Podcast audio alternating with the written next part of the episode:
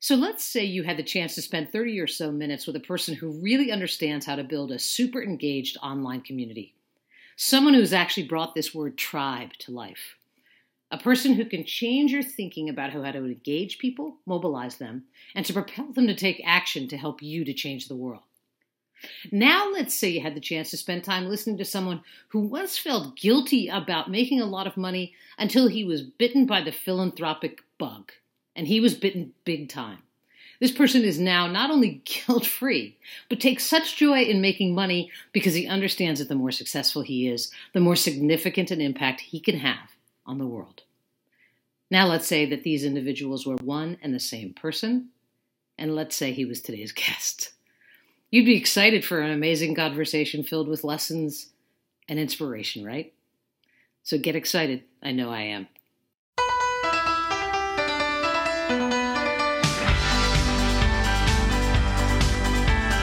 Welcome to Nonprofits Are Messy. Not enough money, too many cooks, and an abundance of passion. Leading nonprofits isn't easy. Joan Garry, the Dear Abby of nonprofits, gets it, and she is here to help. Stu McLaren is an online entrepreneur. He has built, sold, and now advises companies. He believes that entrepreneurs can have a significant impact on the world by making money and then channeling it to meaningful causes and projects. And he and his wife Amy have done just that. Stu's particular expertise? Launching online communities and membership sites. He's very good at it, perhaps none better. And it is these grassroots marketing insights that he and Amy have used to also successfully launch a registered Canadian charity called World Teacher Aid. Since 2000, and nine, they have been building schools throughout Kenya that are home to thousands of kids. He says on his website that this work lights up his soul. And it's why he is so passionate about sharing this experience with other entrepreneurs who want more meaning from their lives. Stu, I know you have a crazy schedule, and in that context, I'm super grateful that you're here today. Thank you. Well, Joan, I'm super pumped to be here. Thank you for that. So, regular listeners to my podcast know that I am always fascinated about the journey of each of my guests. And so I tend to ask this same question to everybody. You're sitting around the family dining room table or the kitchen table, you're 10 years old, and your family has a crystal ball. They peer into it. What might they have thought you were going to be when you grew up? Assuming you actually have grown up. Yeah. Um, I I don't know. That's a it's a great question. I mean, I think at the end of the day, uh, my parents knew that um, I would do well with whatever I did end up going into. You know, and I I give my credit um, so much credit to my parents. You know, one of the things that they did was they just created a a loving environment for me and my sister growing up, and they instilled a lot of confidence in us. You know, so as we were growing up, I don't think that there was you know I've showed any interest in a, any particular area per se, um, other than sports. I mean, I loved playing sports. You know, I was always a, uh, a um, an athlete. Uh, played competitive sports when I went to university, but what kind of sports did you play? Soccer was my game. Um, mm-hmm. Yep. So I won two national championships at the university that uh, uh, Canadian university I went to, and so um, that was my that was my thing. So I, I in the beginning I at when I went to university. I had uh, I went for business because now, quite frankly, Joan, this is kind of embarrassing to say, but um, that's where a couple of my friends went. Uh, they went to the school for business, um, and I was like, okay, well, that probably get you know it'll give me some broad options, you know. It was embarrassing because you actually made that choice just to follow your friends. Yeah, yeah. And you, uh, wait, well, let's let's be really clear, Stu people make choices to go to different universities based on far less criteria than that. well, you know, for me, uh, basically it boiled down to my friends were going to this school. Uh, they had a great, uh, a decent soccer team, and um, and it was a smaller school, and I liked the feel of it being a smaller university. So uh, that was my decision process. And you know, although it wasn't very calculated, I think the the one thing that did work to my advantage was because I decided to to go into business, it gave me a broad range of options, and that ultimately, at the end of the day, um, it just gave me a base that I could work from and then explore interest thereafter. to sort of go into business and to be an entrepreneur are, are, decidedly different paths, though, aren't they really? I mean, to be an entrepreneur is about creativity, it's about opportunity, and it's certainly about risk taking. And so, just actually, you must have been somewhat hardwired in this sort of idea of thinking a little bit outside the box and being creative about what was possible. Yeah, well, one of the things I discovered when I was going through business school was that I didn't fit.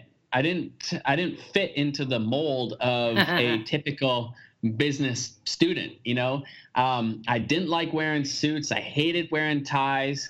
Um, the the corporate uh, world for me just felt stiff. And um, I think the first time that I was open, my mind was open to, hey, there's another way to do this, was we were in a, a marketing class. This was in my third year of university. And in this particular class, the teacher showed this video. And it was a video of a guy named Doug Hall.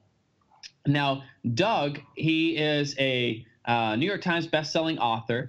Um, but more importantly, his primary business is a company called Eureka Ranch. And basically, he is an inventor, uh, you know, by trade, I guess you could say. Um, and what he, the whole business, uh, what he does is he helps big Fortune 500 companies come up with new product ideas. So companies like Ford and Disney and FedEx, like massive companies, uh, at the time, this was like, well, you know, golly, it's going on over 15 plus years. But uh, at the time, companies would pay him $150,000 for a couple days of brainstorming, and then they would come up with new product ideas. And in the video, though, here was Doug in shorts and a Hawaiian shirt, no mm-hmm. shoes or socks, and he was shooting Nerf guns at these corporate CEOs. And I was like, man, this is amazing! Like that is what you know uh, I want to do. And so um, I picked up his book, which was called Jumpstart Your Brain, and it teaches you how to think more creatively. And I applied it to my schoolwork, and I immediately my grades, you know, um, jumped up. Uh, my relationships uh, got better. I got, you know, uh, all the all the jobs that I was applying for, I was getting because I was my interviews were really creative, and it just kind of opened my eyes to the the possibility that uh, we could do things our own way and because I didn't fit in the typical business mold, uh, I think that's ultimately what led me to becoming an entrepreneur. Yeah, it sounds like it. And we will put a link to that book, which sounds great. Jumpstart Your Brain um, at the uh, in the podcast notes associated with uh, with today's episode. Um, so I want to talk about the power of online community for nonprofits and how to get that right. But let's start by wearing your philanthropic hat. And I'd, mm. I'd love for you to share with listeners how you and your wife, Amy, built this charity, World Teacher Aid, which funds schools in Kenya. So you took your entrepreneurial business spirit and applied it to um, to philanthropy. Um, and I'm always interested in philanthropists who start things rather than those who invest in existing organizations. Mm. Yeah, I think for us, um, you know, I was very fortunate because my wife is just, she's an amazing human being with a big vision and a big heart. And so for me, like, I was in business because that's just, uh, you know, like I said, I didn't fit in the typical mold. So I was figuring stuff out myself. And, you know, along the way, you know, we managed to have some success. And, you know, my wife and I, uh, she, my wife in particular loves to travel. So she would always travel to all kinds of different countries, and usually uh, she was always going off the beaten path, you know, into remote areas of uh, third world countries because she just loved to help. You know, she's a teacher by trade, so she would typically go and spend time teaching in these different environments. And one of the things that she always told me was she always said, "Look." You write checks to different charities, but you will never fully realize the impact that you're able to have until you go and see the people that you're impacting. Mm-hmm. And so this was just a message that she just kept teaching me and kept teaching me. And then um, you combine that with back in the day, Oprah had this uh, show called The Big Give. And yep. Uh, I don't know if any of your listeners uh, remember that show, but Amy and I used to watch it religiously. And, you know, she would go into a community and she would, I think it was like a $100,000 that she would um, have that would be used to you know dramatically impact somebody's life. Yep. And Amy and I always watch this show, and we'd be in tears afterwards. You know, just like, "Oh, this is so amazing," and um, and then one day, uh, this was uh, the second week in December of 2006, and she said to me, I want to do something like this. And I said, okay. I said, great. You know, like, I'll support you. And she said, no, I'm serious. She's like, I want to do something like this, but I want to do it in a third world country. And I was like, okay. I'm like, cool. I'm like, well, when do you want to do this? And she's like, over the Christmas holidays. And I was like, babes, you know that's like in two weeks. I was just gonna say, what did you say? This is Thanksgiving or something? yeah, yeah. It was like the second week in December, and I was like, um, babes, like this is like in two weeks. And she's like, yeah, I know. She's like, look, I'm the traveler. I'll uh, organize the trip. She's like, you're the business guy. You raise the money. And I was like, what? I'm like, are you serious? And she's like, I'm dead serious. I'm like, okay. So you know, um, this was the start. And so I went, um, I called a couple of friends of mine. We did an online fundraiser. We managed that first time around uh, to raise uh, $17,000. And Amy found this community way up in the mountains of El Salvador. And so we flew down over the Christmas holidays. We had no idea how we were going to help this community, but we went and we, in just grassroots, invested that money uh, to help them improve their school. And we bought them different things. We paid for the um, tuition for 59 girls to go to uh, to this other school. Like it was, it was just an amazing experience. And then, so coming home on the plane, I remember looking at Amy and I just said to her, I'm like, I get it. Okay. That was an amazing experience. Let's figure out how to make this a reality. And we did. And so uh, we ended up um, forming our own uh, Canadian charity called World Teacher Aid, and that was the beginning uh, of it. And when you talk about it, it sounds like of all the different kinds of successes that you have had from a business standpoint, that this one, this one actually kind of stands out for you, doesn't it? Yeah, well, I think more than anything was that it was done from a place of um, just wanting to help and serve, you know, and for me, what lit me up about it was being able to leverage what I knew uh, about business to then be able to, um, you know, serve the charity.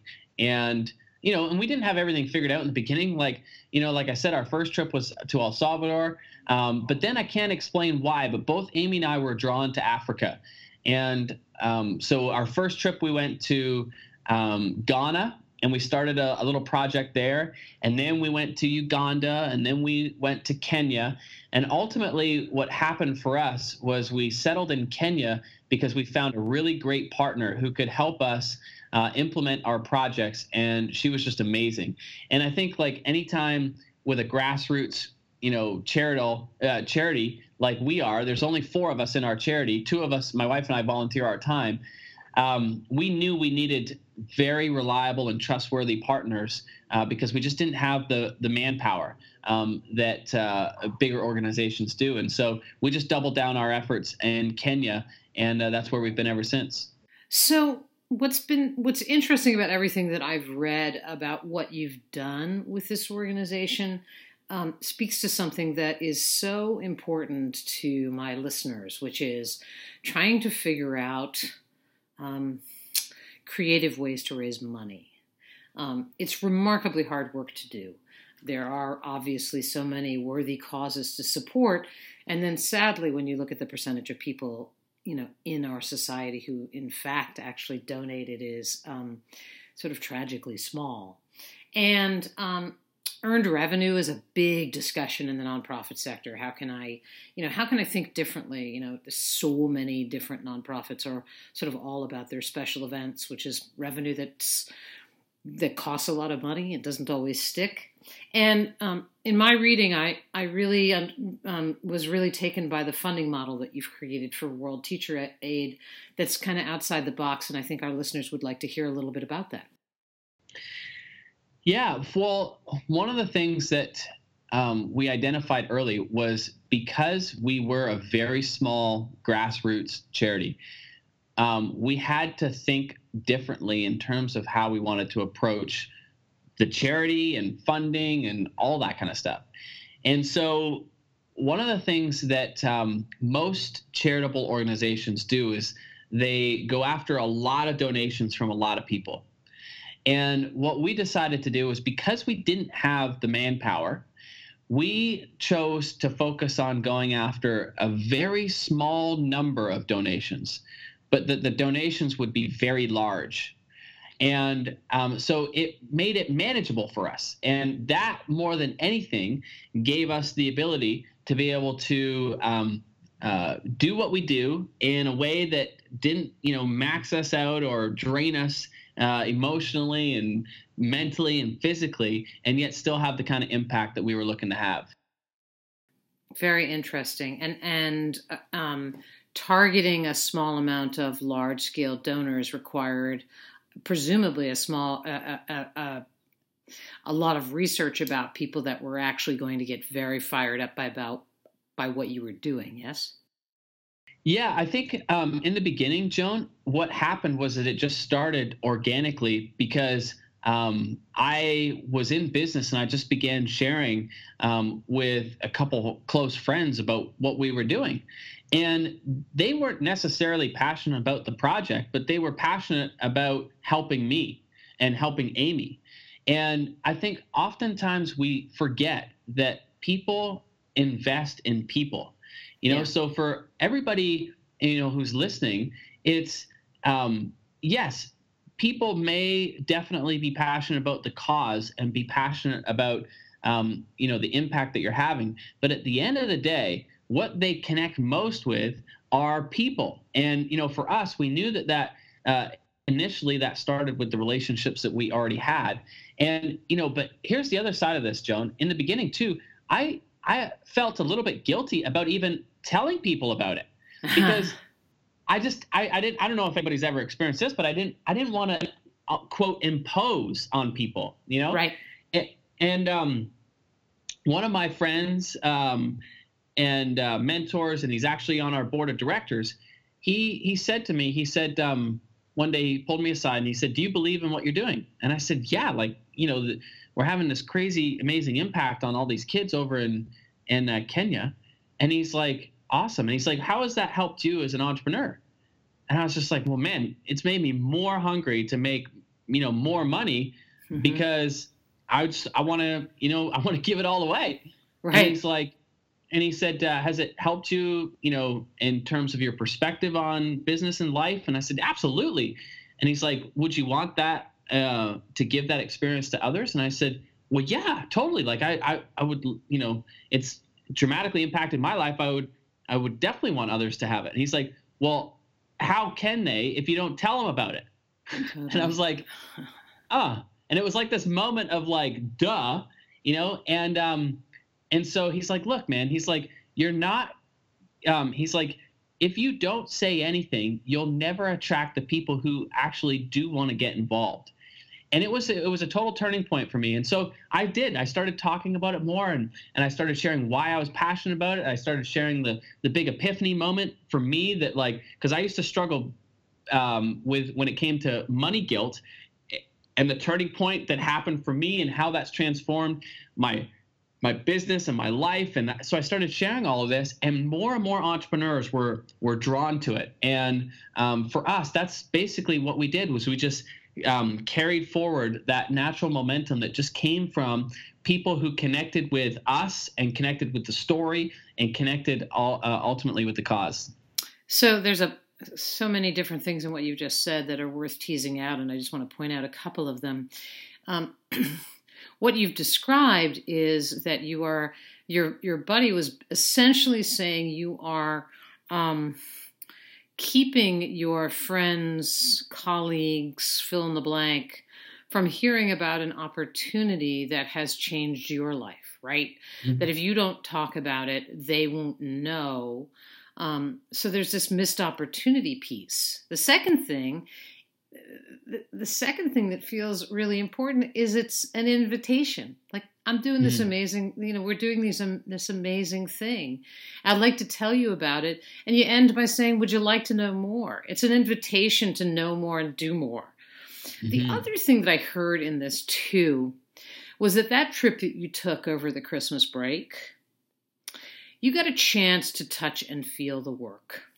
Mm. And there is probably nothing more powerful. And I do a lot of work with clients who have you know board members they wish were further engaged and you know, I did this uh, workshop with a board that runs a uh, homeless shelter for runaway teens. And before I went, I mean, I you know I didn't charge them. I just wanted to know more about the organization, so I spent an afternoon at the shelter and talked to the people who work there, and talked to some of the kids. And I didn't mean to show up. I didn't.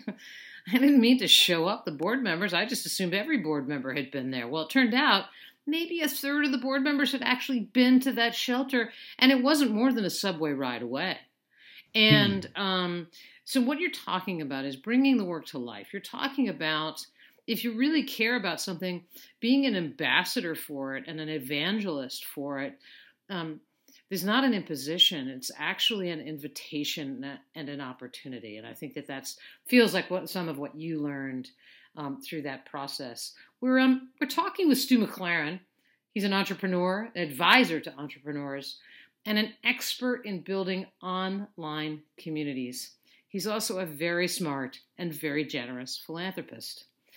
So, Stu, I want to shift a little bit and talk a little bit about online communities. It's actually funny that you raised money by going to a small group of large donors when, in fact, one of your real skills is building these big old communities of engaged online folks. So, it's kind of mm-hmm. an interesting contrast. Um, building online communities is so very clear a, a, very clear strategy, such an important one for what we're just talking about, inviting people to know more, do more for your organization. What's the key? How do you build one, especially online? Because if you do it right, you create these sort of raving fans or advocates that are ready to do what it takes to support your cause. And I think many nonprofits are looking for that secret sauce. Yeah, I think the the gift and the opportunity that we have available to us is the gift is the internet you know um, and the opportunity that we have is that the internet allows us to be connected with people who share the same values have the same philosophy uh, share the same beliefs um, and they want a place to be able to connect with other like-minded individuals. And the internet is is the way that uh, it's the tool, it's the vehicle that's been able to connect um, so many of us who have all these different types of interests, you know, and um, whether it's for a business or whether it's for a cause, um, it doesn't matter. There's so many great opportunities when it comes to building uh, communities, and I would say like the, at the core, at you know, the foundation of it all, just like with a nonprofit and people connecting to what it is that you do and the cause and the message and so forth is that you've got to get clear about um, what it is that you value. You got to get clear about, um, yeah, your philosophy. You got to get clear about what do you stand for. You know, um, because in today's day and age, if you don't stand for something, then you stand for nothing, and you just get washed away in the message of everything else that's out there. And so that I think is more important from a community standpoint to help you attract the people that you really want to serve. Um, and many times people are scared. They're scared to stand for something because they're afraid. Well, if I if I say this, then I'm going to turn other people away. Yes, that's true. You will, but you'll also attract the people that are really passionate about what it is that you do stand for. You know, one of my mentors early on in in um, my life, he said to me, he's like, "Love me or hate me, there's no money in the middle.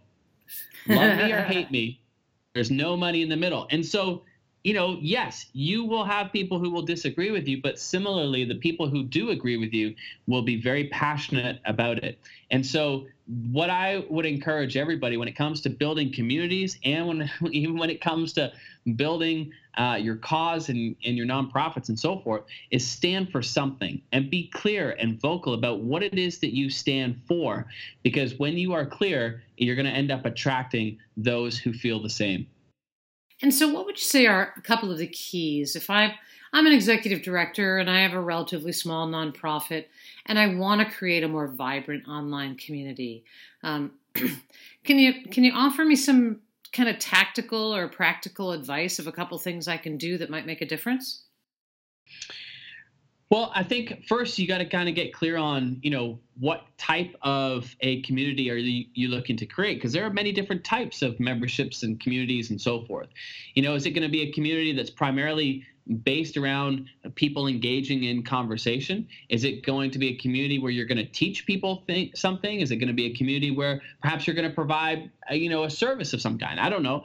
Um, let's say get... let's let's say Stu that I'm I'm creating a community that I want to mobilize to take some kind of action. Okay, so this is all about um, getting clear on you know like i said the values and the beliefs and the philosophies. Um, and because nobody's going to take action for something that they don't believe in. And so what you want to do what i uh, what i recommend is you begin putting content out there that speaks to those things. So let me give you an example um, you know recently i was um, looking to uh, start and build a whole new community for myself and this was in, in in the business space and one of the things that I did was I took the time to identify again values, beliefs, philosophies, and what it is that I stand for. And then I created content around those things. And one example was in the entrepreneurial space, there are really two different mindsets, I would say. One mindset is that you've got to hustle and you got to work a lot of hours, and you you know uh, uh, it's just work, work, work, work, work. Um, it's called the you know the hustle mindset. And there's nothing wrong with that. That's just a mindset. Then my philosophy on it is that I don't want to build a business to just continuously work. I want to build a business that gives me the freedom to be with those that matter most. And so there's this there's this tension in the marketplace because you know there's this message that's predominantly out there where it's like you got to hustle your face off, you got to work 16 hour days, yada yada yada, and people feel guilty about wanting to spend time with their family. And so, what I wanted to do is, I wanted to become a champion and a voice of this other side. And that's exactly what I did. I put together a video called Hustle, and the whole focus of the video was showing that there's an alternative approach to building a business. And when I released that video, it was just a short video, 90 seconds long, people resonated with that thing and it drew the audience that I wanted to attract into my world. And we created a series of videos like this, one called Hustle, another one called Money, where I shared the story of, you know, that moment of transformation for me in terms of going from guilty, uh, the guilty feeling about making money, to now almost liberated and passionate about making money because of what it can do for uh, uh, what we could use it for to have an impact in the world. And so, again, these are all messages that come from the baseline of values, philosophies, and uh, beliefs and what I stand for. But the problem is, is people aren't clear about those things. Right. And so because they're not clear about those things, they can't create content around it, and therefore they can't attract the audience. So that would be the very first step that I would recommend for everybody. Yeah, I think that's really good advice. Um, so I wanted to ask another question about this word membership. Um, and uh, so I'm currently working with a client that refers to its low end dollar donors as members. Mm-hmm. And when I start to tease that out with them, I- I'm not really sure that these donors feel like they're any anything more than, and that's not a bad thing, but they feel like they're low dollar donors. I don't think they feel like they're a member of anything. And I and I struggle with this when I think about this. Was what does it mean to be a member of something? Is it about what you get in return? Like like every spring those cute little girl scouts come to my door and they you know i buy a hundred dollars worth of thin mints or maybe some samoas or something. But am i a member of the girl scouts as a result? I mean what does the return what is the return? Does it have to be tangible? Mm. well i think that there are um, there are definitely different philosophies or uh, different levels of membership, I guess you could say. Um, and I would say it comes more down to a commitment, uh, a commitment, um, and I would say, you know, uh, an, an engagement. You know, so for you, for the Girl Scouts, you know, that's probably like a once a year thing. Um, you, like you, you know, buy a bunch of uh, the mints or whatever, uh, but the commitment is low because you know, outside of that moment of exchange you're not really thinking about the Girl Scouts. You know, um, you're you know uh, you're moving on. You've eaten the cookies. You're on. Um, but a, a highly engaged member, they are active in terms of talking about and uh, engaging in, uh, consuming content around whatever the subject matter is for that membership. Right. And um, so to me, the most valuable member is the most engaged member. You know, mm-hmm. the member who is, you know, or the donor who maybe checks in, you know, once a year, um, they're valuable because they're, you know, participating on some level but they're not as valuable as the donor who is checking in all the time and who is actively uh, looking to find uh, or to see the progress of the projects that they are donating toward or are helping bring people to different galas or uh, inviting other donors. Like those are the members um, who are very valuable. So i think it's more about engagement more than anything. And i know you uh, joan you're gearing up uh, to launch your own membership site. I mean, for you, what's going to make a valuable member for you? Who are you looking to attract? So, um, yeah, so we're just about to open registration for a, um, a membership site that is focused very, very targeted way on small nonprofits. I just have been working you know, for a number of years as a consultant and feel like there's a huge gap out there. I feel like people can't afford consultants and they can't afford coaches. And what could we provide to them, both in terms of information and resources, as well as a sense of, honestly, a sense of community and camaraderie? Um, I find that nonprofit organizations are typically run by people who are really, really passionate, really driven, they're really overworked. They burn out really easily. And for people to sort of be part of a community to know that they're not alone that they can get some insights from each other and from our folks. And engagement to me is about you know is the content that we're going to provide going to make them more effective? Is it going to make them a little less stressed? If they're part of a community of board and staff leaders are they going to feel like oh you mean i'm not the only one that has that problem um, mm. and or, or to feel a sense of real pride that they can help somebody else untangle a knot that they're having because they had it too and they figured it out.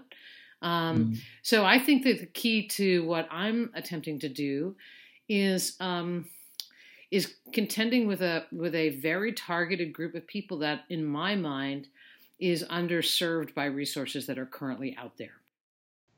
Yeah, and I, I would agree with you. And what I would say to that is that um, the other thing that will continue to be important for you long term um, is that I know you're going to help get those nonprofits, you know, better results, make their life a lot easier because that's that's your intent going into it. What I would encourage you to do is to continue celebrating the success and the progress of everybody in that membership. You know, because at the end of the day, what sells, whether it's our nonprofit message or whether it's, you know, uh, a paid membership or whatever it is, it's the stories of people who are continuing to make progress. It's the story. You know, it's the story of in the nonprofit world, storytelling is massive. Like it's why we invest heavily in telling great stories of what is what we're doing. And in the membership world, it's no different. It's the stories of people who your audience can relate with. Um, and them seeing themselves in the stories that you're telling. And so that's why for me, the best marketing, whether it be for nonprofit or whether it be for profit, are celebrating the success of the people that you get to serve.